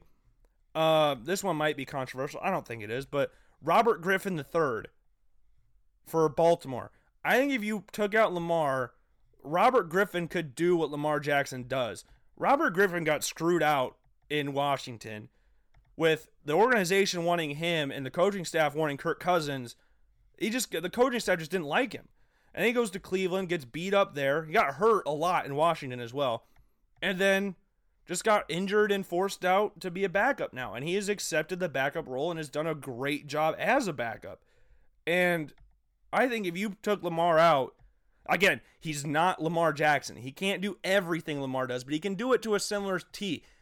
Robert Griffin III was an Olympic hurdler, or could qualify for the Olympics. He was a college hurdler. He can run. He can throw. He can do that stuff. He's not a bad quarterback. I think right now, as we stand, he is the best backup quarterback in the NFL. I almost threw Jalen Hurts in here, but again, no rookie quarterbacks were in this list for backup quarterbacks. I think he's the only one out of the pair, out of the the four, or out of the five that got drafted in the first and second round that will be a backup for a while. Because I think Tua is going to be a starter, Justin Herbert's going to be a starter. All the guys that got drafted in the first round will be starters at one point. Hurts is going to have to push for a starting job, especially with a top five quarterback sitting in front of him in Carson Wentz. But yeah, those are my top five backups. So here's the list five through one, starting at five, going up to one. Marcus Mariota, Jacoby Brissett, Andy Dalton, or Jameis Winston, whichever one you want to throw at three and two. Just flip those two around if you want. And then Robert Griffin III as the top backup in the NFL. Like you look around the leagues, there's not a there's a few good backups, but it's a we're in a weird state right now to where we don't know who's like all these teams have starters. There's not a lot of teams that really need quarterbacks. And I almost threw in Nick Foles, but I don't know who's the backup in Chicago. Is it Nick Foles or is it Mitchell Trubisky? So I didn't really know who to throw in if one of them was a backup. Neither one was the backup, neither one was a starter. Speaking of Trubisky, the Chicago Bears declined Mitchell Trubisky's fifth year option. And it's kind of crazy to think about this, but four of the top five picks in that draft had their options declined. Like you look at J- Trubisky, Solomon Thomas, uh, Leonard Fournette, uh, who's number five, Corey Davis, all got their options declined. Myles Garrett was the only one that got his option, fifth year option, picked up, and that was on April 27th. And then you go outside, go keep going in the top 10. You got Jamal Adams, Mike Williams, McCaffrey, and of course Patrick Mahomes. All got theirs extended and picked up. Or the the Panthers extended Chris McCaffrey. They didn't put a ta- they didn't place his fifth year option on him. They gave him that monster contract to make him the highest paid running back in league history, which he very much deserves. Very much deserves that quota as the best paid running back in the NFL. John Ross, of course, got his option declined. So if you look at the top 10, we got one, two, three, four options picked up. I'm not going to count McCaffrey because again, he got he got a contract extension. But if you want to include that, then five out of five out of ten in the top ten got their options picked up. Which 50% out of the top 10 picks, you guys are the top 10. You're supposed to be the best players in the draft. And only five of you got your options picked up. And I think only one of you, uh, two, uh, no, okay, never mind. I'm not even going to repeat what I was thinking. Um, yeah, that's that shows again, like what we were saying on Friday or whenever it was, I can't remember. The draft is not an absolute science. It's a crapshoot sometimes. People swing and miss a lot. Like, if you were looking back at the draft now, is Corey Davis worth the top five pick? Heck no. Solomon Thomas? No, not at all. Is Mike Williams? He's a very talented receiver, and when healthy, he's a very good wide receiver. Had a thousand yard year last year, but is he worth a top 10 pick? Probably not. John Ross, just because he had a fast 40, put him in the top 10. Same reason why Henry Ruggs got picked first wide receiver this year. Fast 40. But he also doesn't drop the ball. He actually has good hands, unlike John Ross. But five out of the 10 in the top 10 got their options picked up. So not a great raise. You'd like to be that a little bit higher. So that shows you swung and missed on a lot of them. You look at the players picked after them. Of course, the Bears could just look back to 10 and 12 and go, wow, those are the quarterbacks we could have had Mahomes and Watson. Those are just going to keep getting repeated and shoved in Chicago Bears fans' face for as long as they live. It's going to be talked about 100 years from now. The Bears passed on, traded up to get Mitchell Trubisky while passing on Patrick Mahomes and Deshaun Watson. Now, if you go back further in the first round, everybody in the top 20 other than Garett Bolles, Haason Reddick got their options accepted. And then Marshon Lattimore and Malik Hooker haven't had theirs picked up or declined yet. Garett Bolles makes sense. He sucks. Makes perfect sense why they did, didn't pick up his option. Uh, look at the other ones. Watson picked up again, best player or one of the best quarterbacks in the NFL. Uh, Derek Barnett has been very good for the Philadelphia Eagles. Marlon Humphrey, one of the best cornerbacks in the NFL. Adoree Jackson's had a very quiet success in Tennessee. Then you keep going back, and then you got 21 22. Charles Harris just got traded to Atlanta. They didn't pick it up. Um, linebacker got dropped by the Dolphins. That got declined. Evan Engram picked up. Uh, Cleveland, uh, Jabril Hundreds for the Giants got his picked up. Trey White picked up. Uh, Taco Charlton had a terrible start in Dallas. Now on the Dolphins, his did not get anything. David Njoku got his option picked up. T.J. Watt, of course, got his option picked up. So yeah, those are what we have so far in the 2017 first round picks getting their options picked up or declined. With the Chicago Bears obviously not picking up Mitchell Trubisky's fifth year option. Have Nick Foles there. So what does that tell me? They're looking for a quarterback in next year's draft. Whether that be uh, Justin Fields, Trey Lance, or someone along those lines, they're looking for a quarterback. I just took out Trevor Lawrence because they're not getting Trevor Lawrence. They're not that bad. They're not a great team. Their defense is still amazing, but they're they're not going to be in the top two picks in the draft to get Trevor Lawrence, even try and trade up to get Trevor Lawrence. So it's between Justin Fields and Trey Lance for the Chicago Bears. Which one? I don't know. I'm a really big fan of both of them. I think Trey Lance doesn't get talked about because he's playing for North Dakota State, which makes 100% sense. So, am I surprised he's not getting talked about? No, not at all. But he is he needs to get talked about more. Threw 28 touchdowns, zero picks last year. I followed him a ton last year. You can go back and listen to the older Logan Blackman shows back in October, November, December, whenever. He was the best player in FCS by a long shot last year. He's the best quarterback in FCS. He's a redshirt freshman, now going in on a redshirt fr- sophomore season. You would fully expect North Dakota State to be challenging or at least winning another national championship game, especially with Trey Lance going with it. And if he wins another one and does as good, if not better, because he's you expect improvement year on year.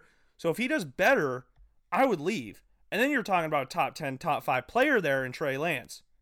Justin Fields, everybody knows about Justin Fields because of him at Ohio State. Justin Fields threw one interception last year. So, or th- I think he threw three. He made a bad throw or a bad read in the national championship game. Or was a bad I can't remember. I just remember him having his head down after that. But Justin Fields is a beast.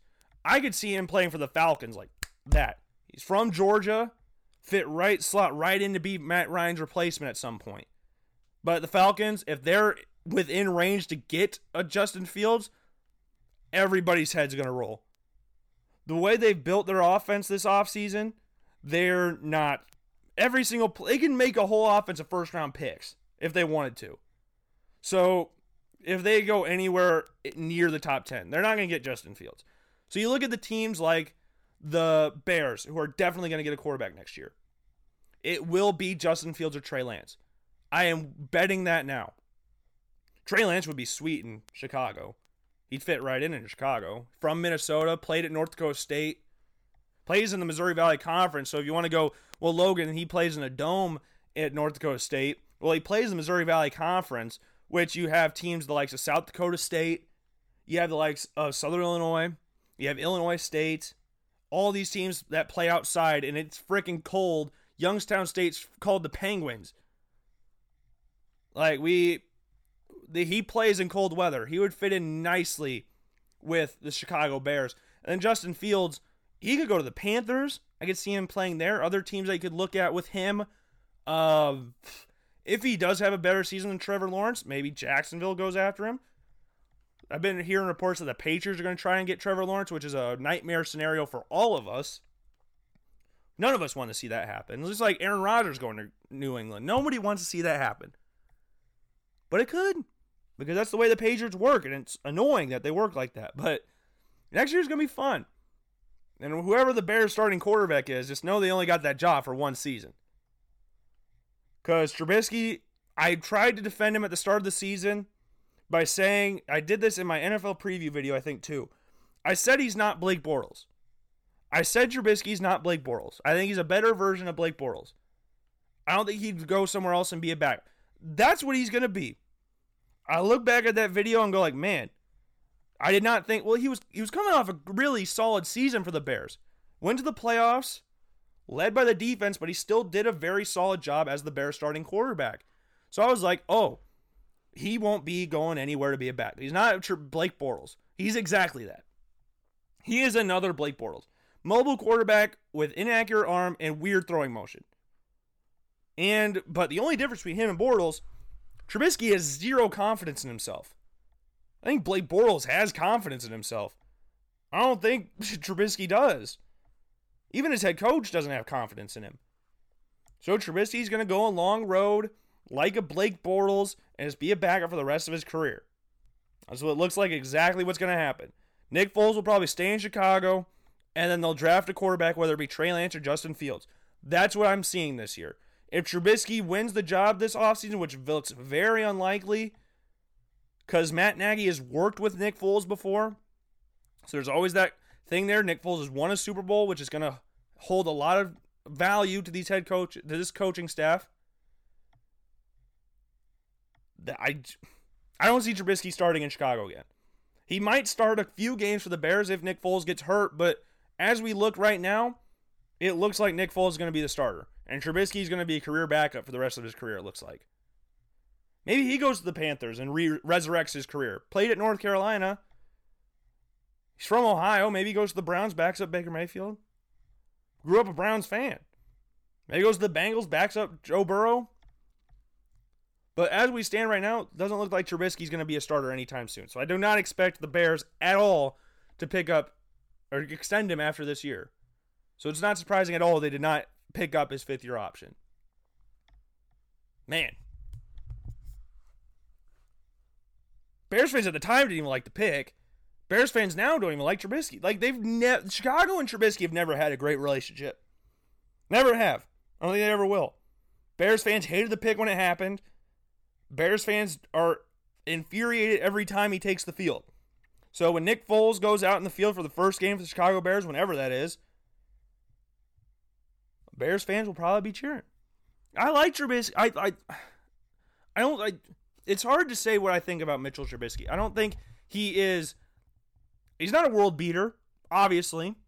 He's not the greatest quarterback of all time. He's barely a good quarterback. He's barely below average. He's like around below average to good. Not even average quarterback. He had some good success towards the end of the season last year, but yeah. I saw someone on Instagram do this, or it was Twitter or something, why does Trubisky get all this haze when Josh Allen and Sam Darnold are seen as franchise guys? Those guys are so much better than Mitchell Trubisky. It's not even really close. So don't sit around going comparing these two to Mitchell Trubisky. I think Darnold could be compared to him a little bit. Darnold's had some very bad flashes, but that could be just going down to having one of the worst offensive lines in all of football and having no weapons outside, other than Robbie Anderson. Josh Allen has as many rushing touchdowns as Saquon Barkley. They were drafted the same year. Barkley was a second overall pick. Rush, Saquon Barkley's a running back. Him and Josh Allen have the same number of rushing touchdowns. Josh Allen showed vast improvement from year one to year two in Buffalo. Completion percentage up, passing touchdowns up, interceptions down. He showed vast improvement in year one to year two. He went to a playoff game. Yes, he did some things, stupid things that made your heart stop for a little bit, like the lateral thing. But I don't think he lacks confidence in himself. Josh Allen, this narrative that Josh Allen is not a good quarterback needs to stop as well. I've done this a lot on my show. And now, if you want to go in off that, this is the last year you could say that because if he doesn't go off this year, then you can say everything you want that he's a bad quarterback. So with all the stuff they're giving him now, it'd be hard to not be good. With Stefon Diggs Uh, the offensive line still needs work, but they did improve it somewhat, getting the likes of Daryl Williams in there. See if he can compete for a starting spot there. Played in Carolina for a few years. Was their starting right tackle, so you want to push Cody Ford into guard, which is what he was recruited as coming out of college, or coming going into college, he was recruited as a guard. So maybe we see Ford go back to right guard and push John Feliciano out. Because the left side to center is solid with Dion Dawkins, Quinton Spain, Mitch Morse. The right side, it's like the Chargers with uh crap. Feliciano and Cody Ford. Josh Allen got pressured a lot last year. Still made some great plays for the Buffalo Bills. There's things that nobody that he can do that nobody else can do in this entire league. I'm saying that with that's not sarcasm. That's not anything bad. That is 100% true. No one is as big, can throw as far, and can make the many plays as Josh Allen. You could throw Cam Newton at me. If you put Cam Newton in that situation in Dallas to where he lunged for the first down after fumbling the snap, Cam Newton wouldn't have jumped on the ball. We've seen that in the Super Bowl before. So you can throw Cam Newton at me. I don't think Cam Newton would do that because he didn't do that. I'm not saying Josh Allen is a better quarterback than Cam Newton, so don't put that on me either. I think Cam, Josh Allen, I heard this comparison last year. I think Josh Allen's closer to Steve McNair than Cam Newton. Which I'm I'm cool with McNair. I loved watching Steve McNair for the Titans. I think everybody loved watching Steve McNair. But yeah, don't compare Mitchell Trubisky to Josh Allen and Sam Darnold. I think Sam Darnold has all the talent in the world. He's just got one of the worst run organizations in the NFL as his team. Adam Gase has been riding so much off of coaching Peyton Manning. You, know how little Adam Gase had to do in Denver with Peyton Manning? Just because you were coach with Peyton Manning does not mean you're a good coach coach because coach because Peyton Manning. Adam Gase is riding so high off that thing. So it's kind of so We'll have to see how Sam Darnold does this year. Getting Mekhi Becton was huge, not only for Darnold, but for Le'Veon Bell as well. So we'll see how Darnold does going into this season. But I'm guessing this is Trubisky's last year as the as a player, as a, a player that could be mentioned in the same breath as starting quarterback in this league. At least that's what I'm, my gut feeling says, anyways. My gut feeling's been wrong numerous times before. So this is don't be shocked if this is wrong. But we mentioned Cam Newton with Josh Allen, talking about Josh Allen and Cam Newton, comparing them because Josh was compared to Cam throughout the entire draft process.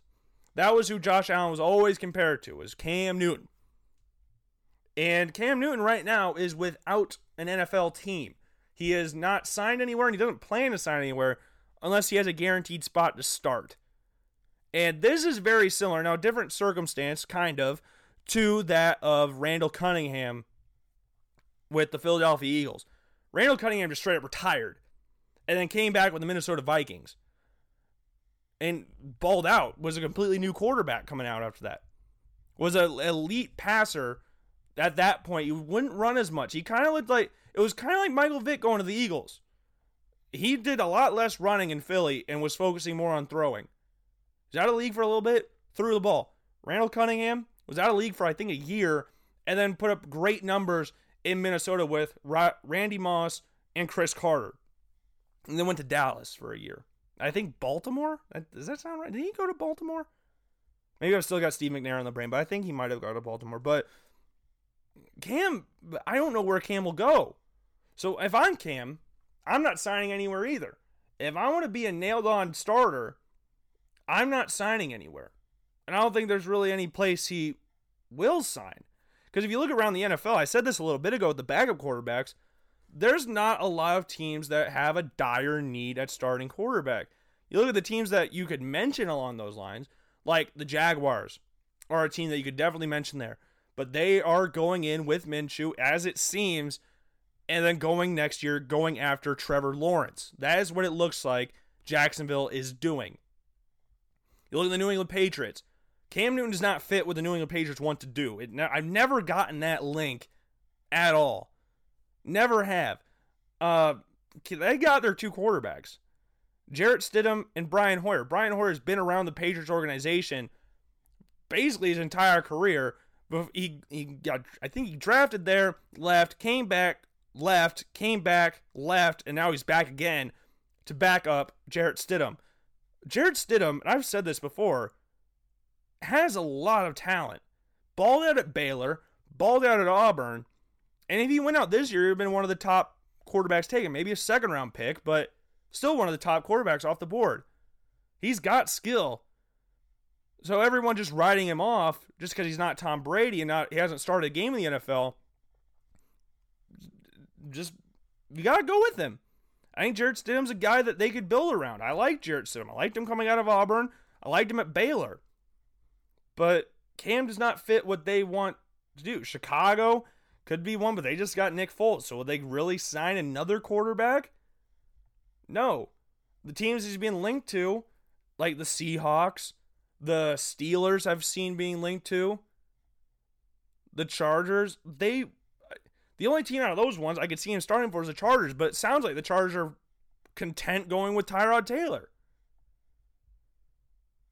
Pittsburgh, he'd be a backup there. He'd be a starter next year.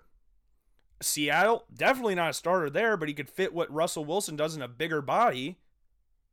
Let Tennessee maybe go, but he's not going to want to back up Ryan Tannehill. Ryan Tannehill just signed a massive contract. Tannehill's not going anywhere for a little bit. Vegas, maybe. I don't know where he goes. That's the problem with him right now. There's not a team that desperately needs a starting quarterback. And if they do, they are planning for the future, like a Jacksonville, like a Chicago. They don't really want to put all that money on an injury prone Cam Newton right now because they got plans for the future. They got plans for next year's draft. Trevor Lawrence, Justin Fields, Trey Lance are all going to be available next year. Why would we sign this quarterback to a big one? We got future plans with this guy. So I don't know. I saw something on Twitter. Uh, this got sent to me. Uh, the Packers should sign Cam Newton just to see how they how far they can push Aaron Rodgers to the edge. I was like, oh, that'd be funny. But then Aaron Rodgers will go to go to New England, so we don't want that to happen. Uh, jeez, that'd be kind of funny. Green Bay would totally do that too. The relationship with Aaron Rodgers Green Bay is not great, but I don't know where Cam would go. I don't think Cam can sign anywhere, even if he wanted to. But I don't think he wants to either. I don't think any. I don't think he has a very big market, and there's not any team that really desperately needs a starting quarterback. Like maybe he could push Jimmy Garoppolo and San Fran. I don't. I don't really know. I don't know where he'd go. I thought at first the Chargers would be a great. I was talking about him going to the Chargers back in October, but it sounds like they're content going with Tyrod. So that thing's out, and Tyrod it worked out with Cam Newton. So there's another obvious link there between the Chargers and Cam Newton. But out of all the teams in the NFL, I can only really see him going to either Los Angeles Chargers or Jacksonville. But Jacksonville, as I said, wanting Trevor Lawrence, it looks like, and are going with Gardner Minshew. The Chargers look like they're going with Tyrod Taylor. You got Justin Herbert there as well. So would they really go out and sign Cam Newton? If Tyrod gets hurt, would they go get Cam Newton? Tyrod got hurt in Cleveland, which is why Baker Mayfield got his start. I don't know where Cam will go. So I think it'd just be best served for Cam to just call a year off, come back next year, do the same thing Randall uh, Randall Cunningham did. Gene Chizik came out and said, "I've seen this before. He got something to prove," and he does. He needs, he does have something to prove. He lost his starting job. They released him in Carolina. Lost his starting job once the new coach staff came in. And it looked like he was gone anyways. I thought it would be best served for him to get gone anyways, get a new situation. I don't know where he go. I really don't know where Cam Newton will go this offseason. If he goes anywhere. Maybe he just goes on to next season without anybody. Maybe he goes to Baltimore. I don't. Again, there's no teams that need starters. And if they do, they got plans for next year. So I just don't. If you got an idea of where Cam Newton will go, hit me up because I need help figuring out where this dude will play next year. I think he's talented. I think he's still got a little bit left in the tank, but I don't know where that tank will take him. It's interesting.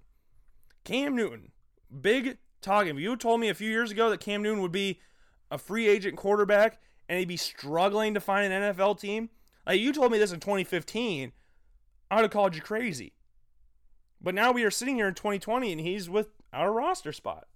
Look at all the quarterbacks that are backups now. That were top picks. Mariota, Jameis Winston, Robert Griffin III. Andy Dalton was a second round pick, early second round pick. Like all these high level draft picks that were used to be franchise guys or were drafted to be franchise guys are all backups now. Crazy. The NFL is getting more um, strict with their starting quarterbacks, not being as lenient. Like if Peyton Manning, if he had his rookie year that he had now, he'd be a backup somewhere. So you look at DeShone Kizer, DeShone Kizer threw like 20 interceptions rookie year. I think that would say Peyton Manning. He had a very Jameis Winston esque start to his career, Peyton Manning, but he figured it out once he got a coach a coach that would work with him in Tony Dungy and let Peyton be Peyton and not try to control him. He had 28 interceptions his rookie year. Completed 56% of his passes. So it was I don't know. The NFL's cutthroat with their quarterbacks nowadays. Very cutthroat.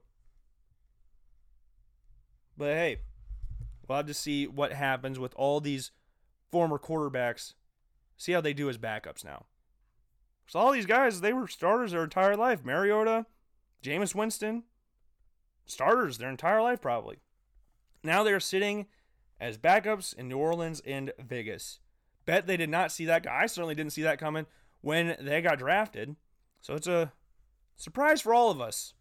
Safe, safe to say. But yeah, if you know where Cam Newton's going to go, or you have an idea of where Cam Newton's going to go, let me know. Or if he goes anywhere this season, just let me know. And with that being said, I am logging off today for this Monday edition of the Logan Blackman Show. It is 2:03 right now. I took a little like half hour break in between the first segment and this segment because I had to eat some lunch. And now, yeah, we're done for today. Uh, hope you all, if you're done with school, have a good summer or have a good life, planning on what you're wanting to do with your career now. If you're not done with school, press on. You still got a couple more days left. Just keep on going. You got summer classes. Man, that sucks, but hey, they're easier than normal class. I'm taking a summer class this year. So, yeah, just go on, take them. They're all online again. We'll hopefully have normal classes next semester. And all sports coming back. And watch the KBO Baseball League tonight if you want to stay up and watch some Korean baseball. The Doosan Bears will be taking on the LJ LG Twins, so we'll be crushing them tonight. So make sure you watch that game or record them and just watch them during the day. But that being said, I am logging off from the Logan Blackman Show today. This is your host, Logan Blackman, and I will see you all on Wednesday. Peace.